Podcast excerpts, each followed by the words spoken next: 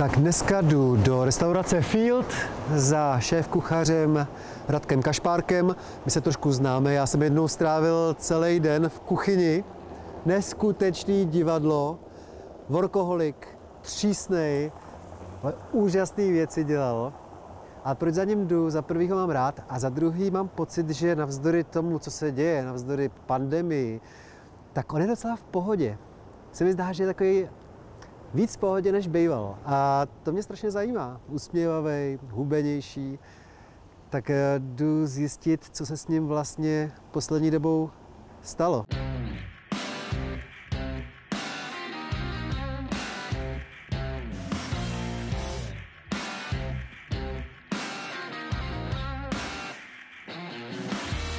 Neblázni. Ahoj Radku. Ahoj Tomáši. Děkujeme za pozvání k tobě do Fieldu. Já hnedka začnu takovým svým monologem. Já už jsem tady strávil jednou celý den. Ty jsi byl tak laskavý před čtyřma lety, že jsi mě pozval do kuchyně, ať to sleduju, to cvrlikání tady. Byl to životní zážitek, ale právě proto můžu říct, že se podle mě za ty poslední čtyři roky výrazně změnil. Hodně jsem se změnil. A já ti řeknu svoje uh, postřehy a ty mi to okomentuj. Tak za prvý, tehdy jsem tě obdivoval, jak jsi byl precizní v té kuchyni, ale říkal jsem si, tenhle týpek tady nevydrží dlouho, protože jsi byl strašlivý nervák. Vypil si za tu směnu asi 10 káv. Já jsem si říkal, no, tak tenhle dlouho nevydrží. Podle mě jsi mnohem klidnější. Co na to říkáš? Já jsem se lekl, že řekli, že jsem za tu směnu vypil 10 piv. Ne, ne, ne. Pil si, ale to je možná bezpečnější vypít 10 piv, než co si dělal ty, protože to bylo Hele. každou hodinu jedno preso. Ta káva zůstala. Zůstala. Já jsem velký milovník kávy a já prostě žiju na kávě. Aha. Což není úplně dobrý, ale co se týče toho, jaký jsem byl nervák a moc dobře si to uvědomuji, tak si myslím, že se Radek Kašparek změnil o 360 stupňů. Já jsem tak litoval hlavně třeba ty ženský, protože oni i špatně rozuměli některý, jo, a ty to slízli, když nebyli na svém místě v tu správnou vteřinu. Co tě změnilo? Čím se zvyklidnil za ty poslední léta? Asi sám jsem si uvědomil, že tudy cesta nevede. A vzpomeneš si na nějaký moment, který ti to napověděl? Vím? Jo. Někdo dobrý ti s tím sekl a říkal, no tak s takovýmhle cholerikem já tady pracovat nebudu? Ne, ne, ne. Oni věděli, že jsem cholerik, ale paradoxně ti lidi tady zůstavali, protože i když jsem to dokázal a že jsem to uměl, No jsi to uměl, ty jsi řval tady. srovnat do latě, Já tak... jsem vždycky čuměl, že ty hosti to neslyšejí z té kuchyně. No, já si myslím, že to někdy slyšeli, no. To byly začátky. A právě to byla v ruku v ruce jedno, jedno s druhým. Prostě jsem, jsem si tak nějak uvědomil, že, že budu muset udělat nějakou změnu. Protože vlastně v té době, jak jsme to spolu točili, mi bylo 35 a, a nechtěl jsem v 630, aby mě trefil infarkt. Ty jsi mi taky mimochodem jsem- říkal, že máš velmi krátkou čáru života. No, to mám pořád. Doufám, že tohle takže, neplatí. takže se to snažím všechno stihnout. Ale co se týče toho, nějaká, jako kdy, kdy nastala nějaká změna, tak uh, celkovému chování hodně mi, hodně mi pomohla vlastně moje současná manželka. Hmm, to řekni konkrétně, čím ti pomohla? Jak tě začala klidnit? No, když to řeknu úplně jednoduše, tak v určité fázi mi dala je takový, jako se říká, nůž na krk. Jako já jsem, spoustu lidí si možná o mě myslí, že jsem nějaký namyšlený a arrogantní, ale myslím si, že opak je pravdou, že, že, že dokážu být hodně lidský a že prostě lidi, kteří pro mě dělají, tak, tak eh, je mám rád a neskutečně si jich vážím. A já jsem to poznal, protože Vážil třeba... jsem si i vlastně toho vztahu, který jsem měl, tenkrát to byla moje přítelkyně, teď už to je moje žena. A, a rozhodl jsem se pro radikální krok a to bylo vlastně si nějak pročistit hlavu. A došel jsem k tomu názoru, že asi nejlepší bude, když člověk eh, skončí s nějakým popíjením alkoholu. Takže takhle. tam asi nastal ten obrat o 180 stupňů. Ty říkáš Spoustu lidí, spoustu lidí si řekne, že prostě, když někdo přestane pít, takže ten život vidí černobíle, že, že přišel o nějakou zábavu. Ano, jo, myslím si, že polovina to tak má, a druhá polovina v tom zase najde úplně nový smysl života, že, že prostě s čistou hlavou se dá všechno, všechno dělat úplně jinak.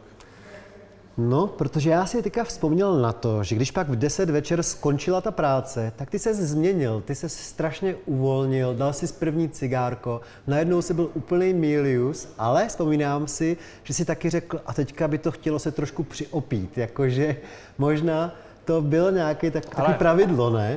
No ale to není jenom můj případ. Hmm. Jo, ono, jako ta gastronomie, to je opravdu řehole. Hmm. A není to pro nějaké slabší lidi. A ti kuchaři prostě, kteří, kteří prostě dělají 12, 12, 16 hodin na nohou denně v té kuchyni, kde, kde je nějaké klima, je tam teplo, tak prostě si zajdu po té práci na to pivo a takhle jsem to bral i nějak já, že prostě na, na, zač, na konci toho hektického dne jsem potřeboval nějak vypnout, no. Hmm. Trošku vyčistit tu hlavu, takže samozřejmě, že jsem si dával pivka a tak. Chápu, ale... je, to, je to logický u kuchařů i u novinářů, ostatně to je logický, spousta z nich to takhle dělá po práci. No ale jak to teda probíhalo v tvém případě? Já jsem ti chtěl říct, že oproti době před čtyřmi lety vypadáš mnohem vysportovaněji, že jsi fakt jako v kondici a to jsem ani nevěděl, že to je spojený s tou lepší životosprávou. Takže ty ses loni rozhodl, že úplně sekneš s pitím. No, a k tomu vedl fakt nějaký konkrétní moment, že ta tvoje nastávající ti řekla jako změň život, nebo jak to bylo? Byl jsem hodně výbušný, jo. temperamentní a už toho bylo na mě tolik, těch podnětů, že jsem si sám začal říkat, že, že je nějaký problém a že bych ho měl vyřešit, dokud, dokud je na to čas, než by to dopadlo nějak špatně. Aha. No a proč to konkrétní datum? To bylo, kdy jsi přestal pít? No 22. prosince. Proč 22. A proč ne? Já jsem si nedával nějaký deadline po novém roce, nějaké předsevzetí. Já si myslím, že pokud člověk chce něco udělat, tak si to má striktně říct. Prostě ráno vstanu a končím s tím. A takhle jsem se k tomu postavil já. Sice jsem si dal trošičku velké sousto, že pak hned následovali Vánoce a Silvester, ale jako když to má člověk prostě tady v hlavě a jde si za, za nějakým svým cílem a já to takhle mývám i v životě, že mám nějakou svoji vizi, tak, eh, tak to jde.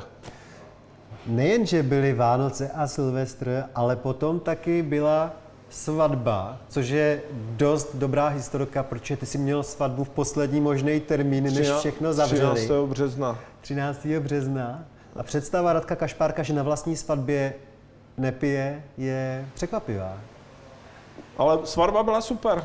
My byla. jsme stoužili vlastně tím, že byla zavřená restaurace, tak mohli přijít obě dvě, obě dvě party vlastně zaměstnanců. Hmm. Nikdo nemusel být v práci.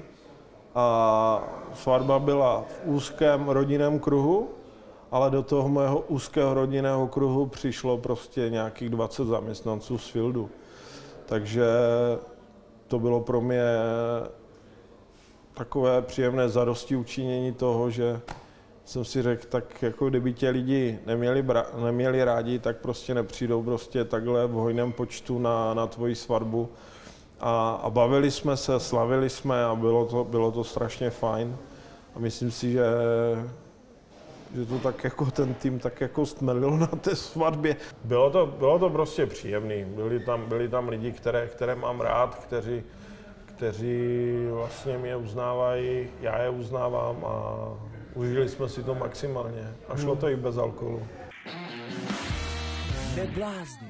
No jo, ale doba šla pořád k horšímu a k horšímu. Spousta jiných šéf kuchařů a spolumajitelů restaurací, což, je, což jsi taky ve Fieldu spolumajitel, tak propadala depresím, což taky vede k popíjení, ale u tebe se mi zdálo, že v takové depresi zase nejsi, že to eh, všechny ty neštěstí, které se odehrávají tady, to, že dva nebo tři měsíce nemůžete otevřít, že to bereš poměrně s klidem. Zdálo se mi to, nebo si fakt byl vlastně poměrně v pohodě, překvapivě? A já jsem vlastně to bral úplně v klidu, protože já jsem si během pěti, šest let prošel tolika věcmi, že jsem si říkal, že to tě jen tak prostě nepoloží.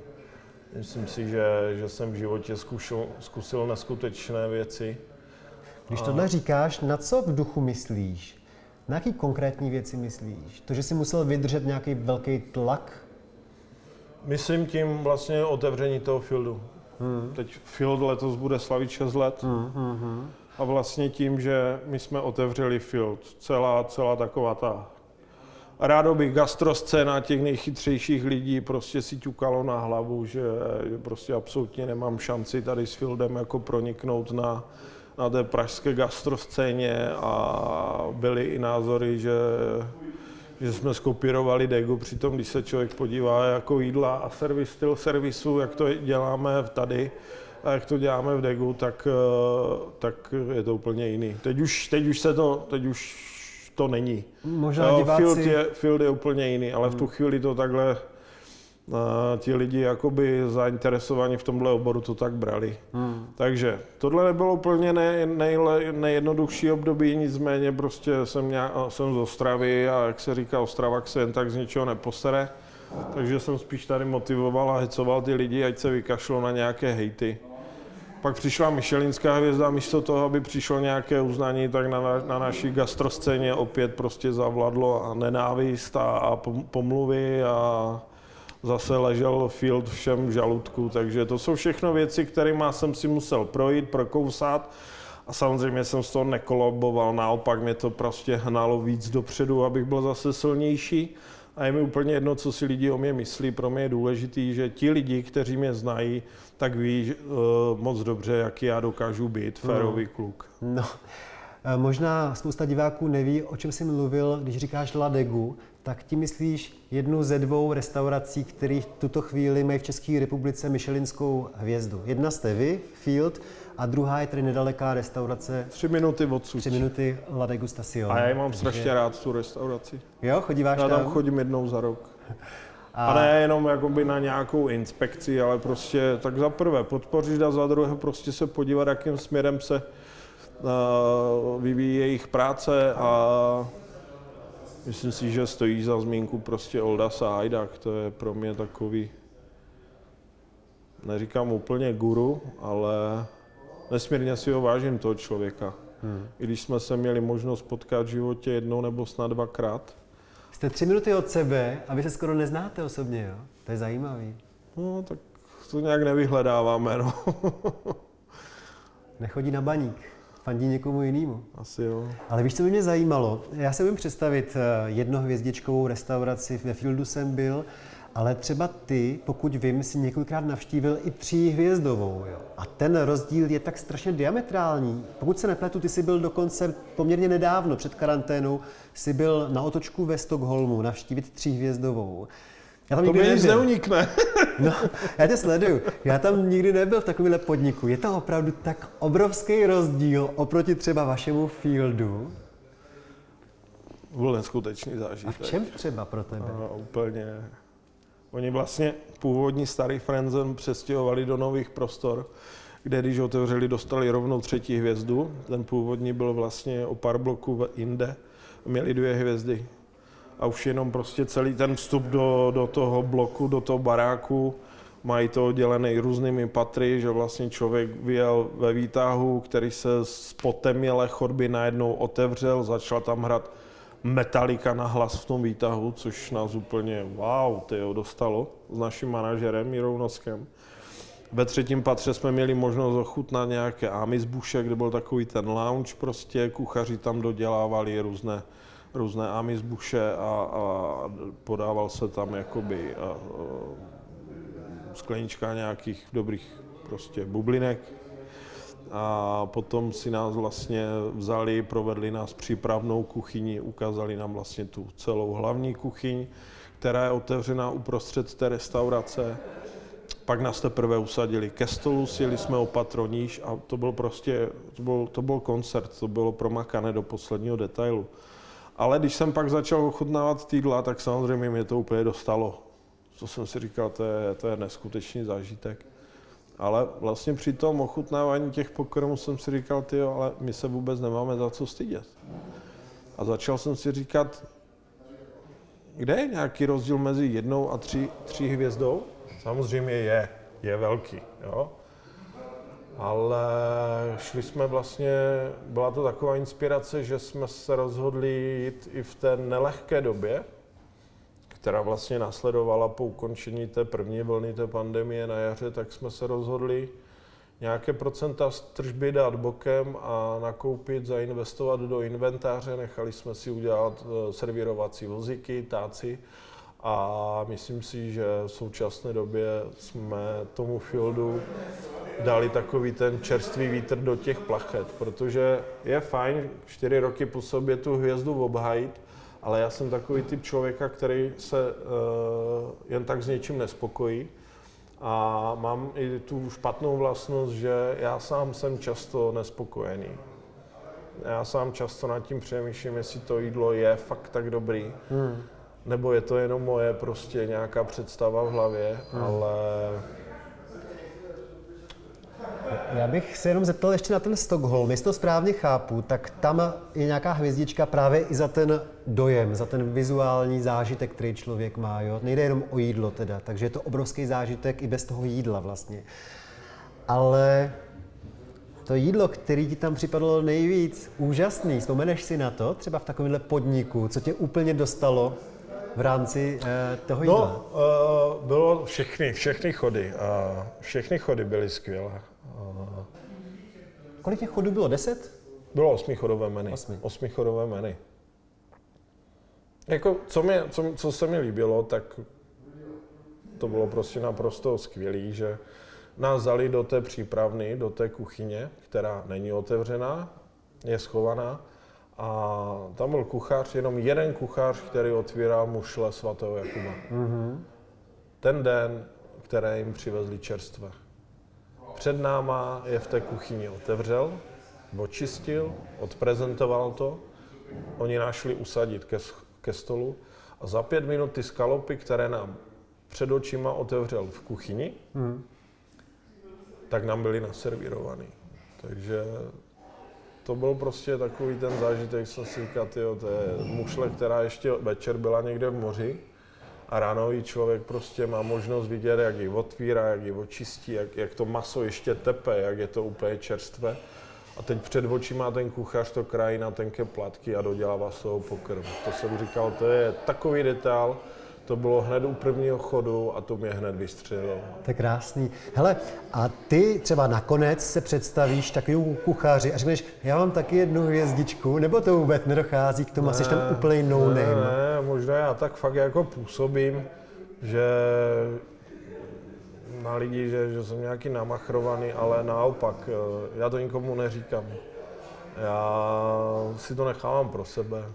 Pro ně to není důležitá informace, pro mě to nemá nějaký smysl jim říct, že mám taky prostě restauraci a že mám Michelinskou hvězdu. Prostě jsme tam jenom tak šli, nebo šli, jsme si zaletěli teda na, na takový oběd. A z toho teda vyplývá, že ty jsi schopný hodně investovat do toho, aby si něco poznal, aby se něco naučil. Je tajemství, kolik zaplatí návštěvník v takovéhle restauraci ve Stockholmu za to osmichodový menu, který je pravděpodobně párovaný s vínem, předpokládám. Bylo to párovaný, uh, manažer si dal párovačku s vínem, já jsem si dal nealko Já zapomněl, že jsi abstinent. já jsem si dal nealko pairing, nicméně, myslím si, že tady ve Fieldu máme opravdu skvělé dva barmany a máme taky nealko párovaní a máme ho stejně dobrý, jak oni. Jo? Hmm. Tak uh, moc Takže, mi neodpověděl na to, kolik to stojí, ale... Stalo to, pokud se nemilím, ve dvou, ve dvou lidech ten oběd stal 28, myslím, tisíc na naše. Hmm? Je to Švédsko, je to tři hvězda. No. A člověk, pokud nechce usnout na Vavřinech a opravdu chce ten field posouvat dál, tak hold se musí prostě takhle zainvestovat a, a vypadnout prostě z republiky a vidět to, na, jak, jak, to, jak se to dělá prostě v zahraničí. Když jsem tady byl uh, před čtyřmi lety, tak mě to nejdřív trochu překvapilo, že párujete ty skvělé jídla i s nealkem, ale pak jsem pochopil, že to není jen tak jaký nealko, nějaký juice, ale že to jsou strašně krásně namíchaný nápoje, o kterých jsem v životě netušil. Ale netuším taky to, kolik lidí se je dává. Kolik lidí páruje s nealkem? Je jich dost? Je to hodně oblíbený. Jo. Je to opravdu hodně oblíbený. A samozřejmě většina lidí si dává to v jiné párování, ale i ten alko pairing lidi hodnotí jako, že, že to je velký soupeř s tím naším vinným párovaním, protože to je něco jiného. Ano, máme špičkové someliery, kteří dokážou perfektně doladit vlastně to víno k tomu pokrmu. Mm, To, je, to je strašně super. Ale ten nealko pairing, lidi to neznají, takže je to fakt překvapí, co se dá udělat s kombinací nějakých zeleninových nebo ovocných šťáv. A je to hodně oblíbené. A i když přijdou sem nějací známí nebo hosté, kteří už sem chodí často, tak eh, když jdu ke stolu, tak se jim snažím, oni si dají víceméně to vinné párování a já jim prostě ještě na, na podnik hodím schválně jenom tak, ať ochutnají eh, k tomu ještě skleničku vždycky těch našich párovaček na alko. A. A funguje to skvěle, je to dobrý. Hele, a stane se někdy, nebo stalo se, že někdo přijde na tu večeři a chce pivo? Máme i pivo, máme pivo, ale nemáme točené pivo, protože to říkám úplně otevřeně a jednoduše, my bychom tady neměli dobré pivo. Jasně, protože je malá výtoč. Přesně. A právě proto se ptám, jestli se občas najde návštěvník, Máme který si k tomu láhvové. geniálnímu jídlu dá lahváče, jakoby, nebo Máme, máme, máme dvě láhvové, dva, dvě piva, dva druhy láhvové, nevím, jestli budeme říkat značku. Řekl, klidně řekni, jestli malý pivovar, tak to řekni. Tak Podpoř. Malý pivovar Osek, Tak to je zrovna výborný pivovar. no a pak máme klasický velký pivovar z Plzně, že? To si každý umí představit. A u toho oběda to jídlo je vlastně je dobrý, ale je to vlastně tříchodovka za 590 korun. Hmm. Tam se mi spíš hodí to pivo, že u toho oběda ti lidi si dávají prostě uh, to pivko. Ale večer někdy, když jdu kolem stolu a vidím, že ti lidi mají to desetichodové menu a někdo si dá třeba jenom u té večeře ty tři, čtyři lahváče, ty třetinky, tak si říkám, ty to je škoda, měl jste zkusit prostě, je mi to, já, je mi to blbý, já nemůžu přijít za hostem a říct mu prostě, ať tady nepije pivo, ať si dá víno, je to host a ať si dá prostě na co zrovna má chuť. Ale říkám si, že týdla jsou tak jako, mají nějak, mají hlavu a patu a ta chuť má z- zrůstající tendenci, jak si říkám, tyjo, kdyby si k tomu dal ten nealko pairing nebo to víné parování, tak by mu to pěkně ladilo, jo? to pivo to trošičku rozbíjí, ale jako opravdu minimálně, minimálně si tady lidi prostě objednávají pivo. Hmm. To možná necháme pivo někde jinde. Neblázni. Letos jsem moc nepochopil jednu situaci. Vy jste čekali jako obvykle někdy v březnu právě na to, jestli dostanete po čtvrté tu Michelinskou hvězdu. Ano, se to odkládalo a odkládalo o několik měsíců snad. Byl jsi hodně nervózní, nebo vlastně tím, jak jsi dneska klidnější Radek Kašpárek, už ti to bylo tak trošku jedno a už to neřešil, nebo ti to napínalo nervy, jestli ji nakonec obhájíte nebo neobhájíte? Tak eh, zaprvé, nikdy mi to není jedno, protože kdyby mi to bylo jedno, tak jsem špatný prostě vůdce tady eh, ve fieldu. Kdyby zaměstnanci viděli, že mi to je jedno, jestli obhajíme nebo ne, tak to je konec fieldu. Hmm. Takže naopak jsme se rozhodli prostě ten field posunout ještě někam a přizpůsobili jsme tomu veškerý servis a, a nové věci. Takže to je jedna věc. A Čili když jste obdrželi po čtvrté tu hvězdu, tak to byla, zase obrovská byla radost. radost. Bylo, bylo to jakoby, jako pořádně jsme si oddychli. Ty jsi nemohl připít. Pro, o, to nejde, ale letos to fakt jako opravdu hodně dlouho protahovali. Jo. Já už ani nevím, kdy, kdy to vlastně vyhlásili, to bylo květen nebo... No, protože všechny zajímala pandemie, tak to ani pořádně jako si lidi Ale nevšimli jako toho. paradoxně uh, jsem na to tolik letos nemyslel, protože jsem měl v hlavě úplně jináčí starosti. No. Ten, ta starost byla, že je zavřená hospoda, že prostě musíme uh, nějak prostě tuhle tu nelehkou dobu přežít. A hlavně mě v tu chvíli strašně uh, nabíjelo a bylo vidět i na celém týmu vlastně nás pozbuzovalo to, že jsme začali dělat něco, něco dobrého, co mělo hlavu a patu a dávalo to smysl. A rozhodli jsme se vlastně takhle pomoct tím naším vařením dvěma nemocnicím, které, které jsou vlastně tady poblíž Fieldu. Vy jste hnedka vedle nemocnice na Františku. A ta druhá byla, Ta druhá byla vlastně nemocnice pod Petřínem. tak Myslím, že to je byla na druhém břehu Marie Vltavy. Antoniny. A v tuhle chvíli přemýšlíme, co, co teď dělat. Za prvý mi teda řekni, ty naznačuješ, že zatímco ostatní asi přemýšleli, jak svůj podnik zachránit, tak ty se svýma kolegama přemýšlíš o tom, jak to povýšit, jak to posunout. To je zvláštní teda, protože v této době si myslím, že většina lidí myslí fakt na záchranu. A tak jakým stylem to chcete ještě povýšit tady? By bylo asi nejlepší, kdybys přišel potom na tu večeři a mohl si srovnat jídla před pě- čtyřmi, pěti lety, jak jsi tady byl a teď. Eh, To se těžko jako o tom takhle jako mluví. Člověk by to měl prostě zažít. Ale je atraktivnější ten servis pomocí těch vozíků, Jo. kdy vlastně ten číšník, ten pokrm z nějaké části dodělává před tím hostem. Eh, Nechal jsem si udělat nové takové kahánky, kdy bude dezert prostě dodělávat před hostem, kdy to bude syčet, prostě bude rendlík a bude se tam něco dovařovat. To jsou věci, které vlastně tady nebyly. Když má člověk možnost porovnat fotky del před pěti lety a teď, tak je tam strašně vidět, jak já jsem se změnil. Ty jídla byly překombinované, jak se říká, přepíčené, prostě bylo, bylo tam to hodně a snažil jsem se jako na jednom talíři ukázat toho, co nejvíc umím. A to bylo špatně. Ty jídla teď dělám.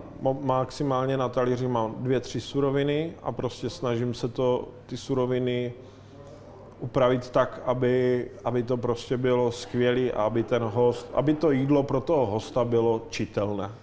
Aby věděl, že prostě když má uzeného uhoře s květákem a třeba s bujonem ze šitake nebo z houževnatce, takže to prostě bude chutnat po těch surovinách. Že mu tam nic se nebude ztrácet a bude přesně vědět, co jí.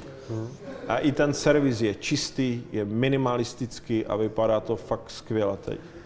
Já rád přijdu. Bohužel nevíme, kdy to bude možný. A mně se na Upřímně. tobě ale líbí, že z toho nejseš úplně podělaný. Že jako pořád jsi optimista podle mě a věříš, že to půjde Já nějak. jsem optimista, já tím mojím optimismem teď bych strašně nerad naštval prostě restauratéry, kterým jde opravdu teď o holý krk, protože já si moc dobře uvědomuji závažnost této situace a soucítím eh, se všemi prostě v gastru, ale ne, ne, tahle situace není jednoduchá nejenom pro, pro gastro, pro, ale Měli jsme možnost prostě nějak něco vydělat a, a, a dát si prostě bokem, tak jsem to zainvestoval do toho. No. Tobě asi pomáhají Chtělo dvě... to, ten field prostě potřeboval a znovu to budu opakovat, potřeboval prostě čerstvý vítr do těch plachet, A. jak se říká, to je jednoduchý. A ty máš teda dvě výhody, podle mě. Za prvý čtyři roky po sobě Michelina, ale za druhý taky to, že tě lidi výdají týden co týden v televizi, v Masterchefovi. No, to- Takhle dlouhýho Masterchefa snad v životě ve světě neměli, ne? Ten už se táhne je to, je to druhým dlouhý, rokem. Je to, je to velký maraton. My jsme vlastně, tahle ta řada, která v současné době bude končit, tak eh, ten finálový díl téhle řady byl natočený 15. ledna. Proto já vůbec nechápu, že už to všichni nevědí, kdo, nebo možná to někdo ví, že nikdo ne- neví, kdo vlastně vyhraje. To No. přece už je tak dlouho, 10 měsíců, že to muselo já prosáknout. já to držím, samozřejmě, tak jako rodina to ví. Jo? No, tak A jak dokážeš, aby tvoje 12-letá dcera to ve škole v nějaký slabší chvilce neřekla kamarádce? to neřekne. Já jsem se to tím nedozvěděl. Nebo, ale, uh, nerozkecávám to. Nikde to, nikde to nevytrubu, prostě Jasně. a, jako je, to, je, to, je to tajná věc, mám rozumné děti a prostě, když se mě doma zeptali, tak, tak jsem jim to jako tak potichu řekl. Ale já jim věřím. Já jsem vázaný nějakou mlčenlivostí a jsem říkal, jestli něco vykecají, tak nebude příští rok dovoleno. Dobře, No, no. to, to nevím, jestli vůbec příští rok nějaká dovolená bude, že jo. Uvidíme, jak to bude všechno příští rok. Hmm. Ale já se snažím být hodně optimista opravdu, opravdu prostě znovu opakuju, je to, je to, je to velký problém, který, který tady máme, ale snažím se ten problém jakoby překopnout a, a trošičku si dělat nějaký obzor na ten příští rok, hmm. co bychom mohli udělat, co by se, co by se dalo prostě Co, co dělat dál, jestli, jestli zůstat jenom u, u jedné restaurace? Já se na to zeptám za chvilku, na konci rozhovoru, ale ještě bych chtěl probrat jednu věc. Vy jste po dvou, třech měsících karantény mohli otevřít v červnu, ale logicky se úplně změnila struktura návštěvníků, protože do pandemie chodili ze dvou třetin cizinci Mhm. a najednou jich bylo 10% jenom. Ani ne. Moc mě zajímá, ne. nebo 5%. No. Moc mě zajímá, jestli se tím pádem výrazně změnila atmosféra tady ve Fieldu, ale taky to, jestli ty Češi, kteří začali chodit, chodili spíš kvůli Michelinský hvězdě, nebo právě proto, pojďme se podívat na toho kašpárka z Masterchefa. Co je větší tahák?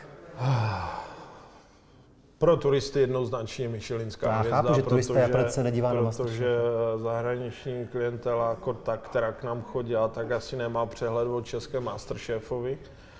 No a co se týče české klientely, tak to bylo asi tak ruku v ruce, 50 na 50. Hmm.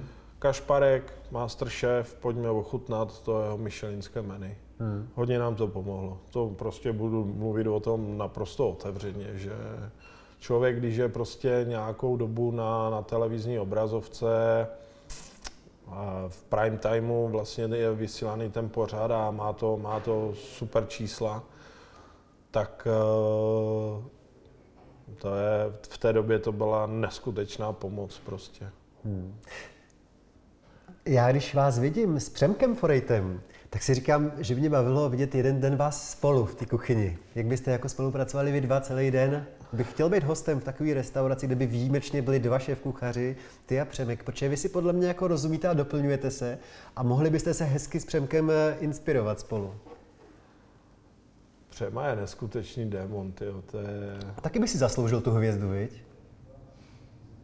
zasloužil. Fakt jo, protože to, co předvádí v Antre, tak a celý ten jeho tým, tak to je neskutečné prostě.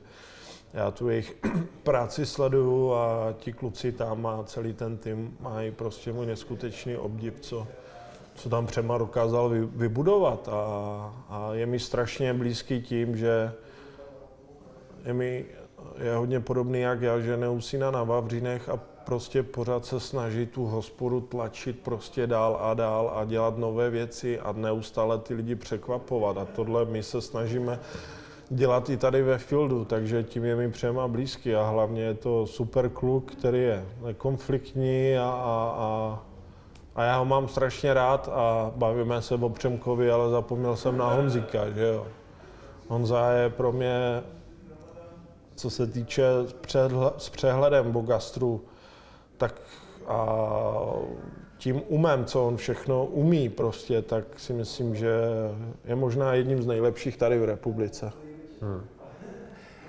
No škoda, že myšlenčtí komisaři nejezdí do Olomouce, když se vrátím zpátky k Přemovi. No, je to, je to škoda, no, protože si myslím, že by se neměla hodnotit jenom ta Praha, ale bohužel oni mají takové kritéria, takže A ještě k tomu, jestli se teda změnila v létě ta atmosféra v restauraci právě proto, že drtivá většina návštěvníků jsou najednou Češi. Já si vzpomínám, když jsem tu byl kdysi, že chodilo třeba hodně Aziatů, který fakt tady pořád máchali mobilama, nahrávali si všechno možné. To možná dělají i Češi, nevím, v takové restauraci. Takže Nedělají to Češi. Změnilo se to trošku. Aziati jsou na to specialisti. To k nám i chodili, že si třeba zobjednávali jídla podle fotek.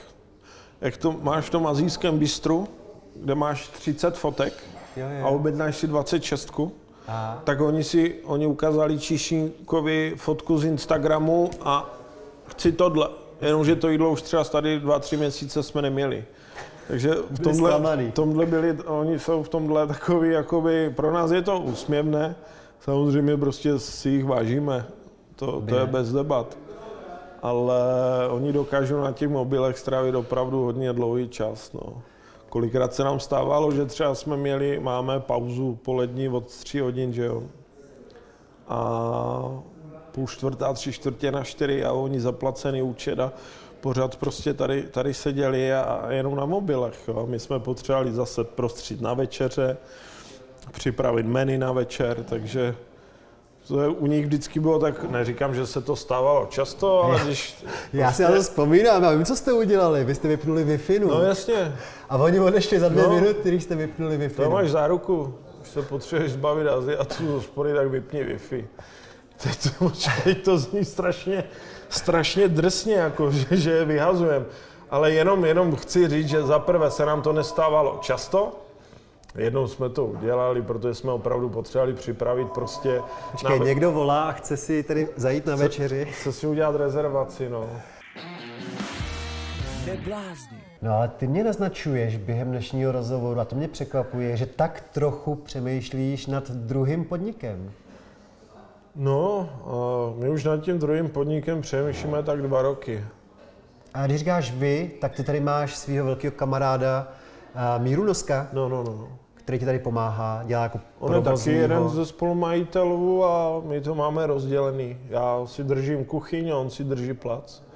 On si drží plac. A my jsme ještě předtím, vlastně, než jsme otevřeli Fil, tak jsme se moc dobře znali, takže máme fakt jako mezi sebou úplně až takový rodiny, rodinný vztah. Já znám moc dobře jeho rodiče, jsou super prostě, znám jeho rodinu, děti a, a myslím si, že to je dobrý, že vlastně dva takový nejbližší kámoši prostě vedou ten podnik a je to, je, je to potom znát, protože ta přátelská atmosféra se vlastně projeví do celkové do celkového myšlení tady ve Fieldu, že, že to fakt bereme hodně tady jako rodinný podnik. Nikdo si tady na nic nehraje, není tady mezi jednotlivými pracovníky nějaká závist prostě. Když je nějaký problém, tak se udělá nějaký krátký meeting, vyříkáme si to jedeme dál. Ale já jsem utekl od toho, že bychom mohli něco nebo chtěli otevřít. Ano, byly to dva roky, kdy jsme o tom mluvili, ale já jsem to v sobě ještě necítil. A jak, to- jak to, prostě jsem to v sobě, nedošel jsem k tomu názoru, že jsem na to připravený. A nešel bych do otvírání nějaké, nějakého nového podniku jenom proto, že prostě pojďme něco otevřít. Ta myšlenka ve mně prostě musí uzrát. Tak jak vlastně vznikl Field a během roku a čtvrt jsme dostali Michelinskou hvězdu, tak já jsem se na to vlastně rok připravoval. Rok jsem vlastně s Mírou měli, nebo půl rok jsme měli možnost cestovat. Byli jsme 14 dnů v New Yorku, kde jsme jedli jenom tři Michelinkách prostě ochutnávali jsme a nějak jsem se na to i mentálně připravoval. Jak, viděl jsem, jak se to dělá a podobně. A teď jsem dos, došel k, ná, jako k nějakému prostě, do nějaké fáze, kdy, když si říkám, Field jede, teď bohužel ne. Udělali jsme velké změny, které, na které chceme nalákat ty vlastně naše hosty. A mám v hlavě prostor teď na to ještě, abych si mohl vzít další nálož, to velké sousto a otevřít něco nového. A uvidíme, jestli příští rok lehce pokukujeme po nějakých prostorech, je to všechno zatím opravdu, jak se říká, v plinkách. Jenom naznač prosím mě koncept, protože tady je to fine dining, tady prostě Určitě je by to, to nebyl Field 2. tady to je, no, Field hezký. je prostě specifický a ten jednoduše skopírovat nejde. Aha. Uh, chtěli bychom něco většího, ta film má 48 míst, chtěli bychom 100, 150, nevím, a udělat to na bázi nějakého prostě, no, já bych asi úplně tak jako nějak neprozrazoval, já si myslím, že by se lidi mohli potom na něco těšit, že Já se nechám překvapit. že by tady v Praze vzniklo něco jedinečného a jsem v kontaktu i s jedním hodně, hodně dobrým člověkem v gastru, který tomu strašně rozumí a který by mi pomohl prostě v té kuchyni. No, Protože já bych si chtěl Field prostě pořád jako nechat kontrolovat si ten nový podnik, ale mít tam prostě v kuchyni nějakého člověka, na kterého já se spolehnu a, a předběžně si píšem a, a myslím si, že, že se to pěkně rysuje. K tomu ale teda musíme dodat, že ještě budeš v porotě Masterchefa, protože už začíná se natáčet další série, takže ty práce budeš mít hodně, k tomu máš rodinu, pár děcek, Do toho distanční výuku. krátkou čáru života, distanční výuku každý den eh, Krátká čára života. Právě proto potřebuju to stihnout co, co, co, co nejvíc. Jo, a já to budu jako for, přeju ti, Já taky. abys vydržel co nejdíl. Já- Ať se daří tobě, tvým podnikům a taky Baníku Ostrava, o kterém jsme dneska nemluvili, ale to je samozřejmě pro tebe strašně důležitá součást života. Takže přejeme i Baníku. Díky moc, Tomáši. Děkuji ti. Díky.